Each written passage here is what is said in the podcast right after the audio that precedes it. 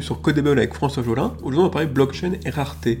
Nous avons en face de nous des monnaies numériques qui valent 1000 milliards de dollars comme Bitcoin, ou des œuvres d'art qui se vendent à 69 millions de dollars. Mais d'où provient une telle valeur sur des actifs numériques? Comment contrôle-t-on la rareté dans le numérique? Nous allons nous étudier donc aujourd'hui la rareté, à son évolution entre l'époque pré-industrielle, industrielle et la nouvelle époque blockchain qui s'annonce.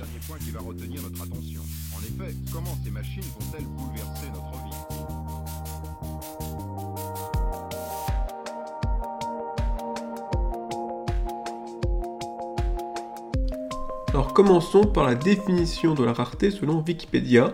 La rareté exprime la difficulté de trouver une chose particulière du fait qu'elle existe en faible quantité ou sous forme d'exemplaires en nombre limité. Donc avant l'époque industrielle, la rareté était subie. Toute chose nécessitait beaucoup d'heures de travail et l'humanité avait peu de travailleurs pour réaliser toutes les tâches. Par exemple, un moine copiste prenait 3 ans pour recopier une Bible. Au XIIIe siècle, 200 mètres de tissu nécessitaient 6000 heures de travail. La cathédrale de Paris, que Macron veut reconstruire en 5 ans, a nécessité 182 ans à l'époque. Ou encore un hectare de blé produisait seulement 500 kg de blé, juste assez pour nourrir deux personnes par an. Cette rareté avait aussi quelques bénéfices. La monnaie nécessitait des métaux précieux tels l'or ou l'argent, la planche à billets gouvernementale était donc limitée. L'art était le fruit d'un temps humain considérable, telle la scène de l'honneur de Vinci, peinte en 4 ans. La rareté, à l'époque pré-industrielle, venait donc d'une pénurie de temps humain à une époque où tout nécessitait énormément de temps humain. Cette quantité donnait également une valeur à chaque objet, au point de lier les deux, prix et rareté, comme dans l'expression ce qui est rare est cher. Place à l'industrie la révolution industrielle n'a eu de cesse de réduire le temps humain nécessaire. En trois ans, ce qui était le temps pour un moine copiste de faire un exemplaire, Gutenberg put imprimer 180 exemplaires de sa Bible en 1455.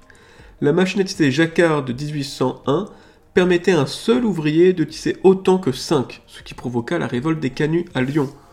Aujourd'hui, les productions agricoles par hectare ont été multipliées par 10 et nous pouvons construire des bâtiments tels le viaduc de Millau en seulement 3 ans. Cette volonté de produire en masse avec peu de temps humain et encore moins d'énergie humaine a permis de baisser le coût de la vie, mais aussi de faire disparaître la rareté de nos vies. Le point culminant d'une société aux ressources infinies arriva avec l'informatique. Les ressources numériques se copient, partagent quasi instantanément et gratuitement. Bien sûr, cette perte de rareté dans la société est bénéfique.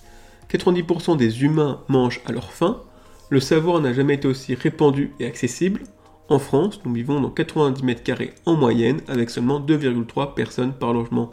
Nous achetons 10 kg de vêtements par an et par habitant. La baisse de rareté est corrélée à une baisse du prix, tous les deux liés au temps humain présent dans chaque objet. Cependant, ce manque de rareté présente des défauts.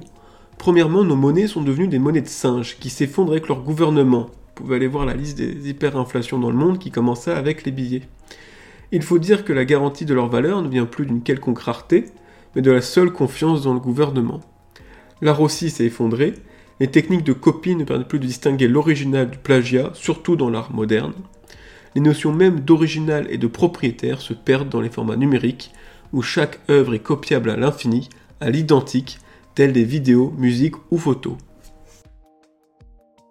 La blockchain est une technologie qui compte bien remettre de la rareté dans nos sociétés elle réalise l'exploit de rendre des actifs numériques rares, c'est-à-dire de forcer leur existence en quantité limitée. Pour ce faire, elle va rendre ces actifs ni falsifiables ni duplicables. C'est une véritable prouesse en soi quand on y pense. Elle s'est d'abord attaquée aux actifs fongibles avec la monnaie Bitcoin, une monnaie où la rareté est garantie par des preuves mathématiques. Ces preuves sont plus exactement du cryptage, ce qui donne leur nom aux crypto-monnaies ou crypto-actifs. La rareté ne provient plus d'un temps humain, mais de preuves mathématiques. Chaque actif est bien rare sur la blockchain, mais on peut créer autant d'actifs différents que l'on souhaite.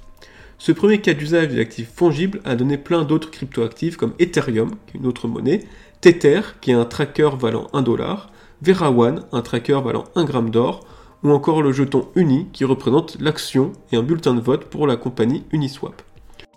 Puis sont venus les célèbres Non-Fungible Tokens, NFT, pour les actifs numériques non fongibles qu'on peut voir comme des certificats numériques d'authenticité. Ainsi, des œuvres d'art digitales, physiques ou des objets de luxe peuvent retrouver une rareté et une authenticité forte en se liant à leur NFT sur la blockchain. Nous entrons ainsi dans un monde à double rareté. La rareté physique, garantie par une dépense de temps humain, perdurera encore sur les métaux précieux ou l'artisanat de luxe. Et de l'autre, tous les actifs se devant d'être rares, comme la monnaie ou l'art, mais qui ont perdu leur rareté par le passage de l'industrie puis du numérique, ceux-ci trouveront refuge sur la blockchain et sa rareté numérique, garantie par des preuves mathématiques. Dépourvu de temps humain, la rareté numérique n'a intrinsèquement pas de valeur. Ce qui est rare n'est plus forcément cher pour les cryptos actifs, seul l'usage et la demande de l'actif créeront sa valeur.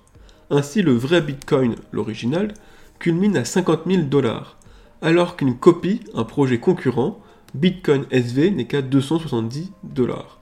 Les deux ont pourtant la même rareté, 21 millions d'unités, et les mêmes garanties mathématiques. La valeur des cryptoactifs n'est donnée que par le marché, mais au moins, la blockchain permet la rareté, donc la possibilité d'une valeur. Voilà, c'est donc la fin pour le podcast de Codable d'aujourd'hui. J'espère vous retrouver très bientôt pour un nouveau podcast. Ciao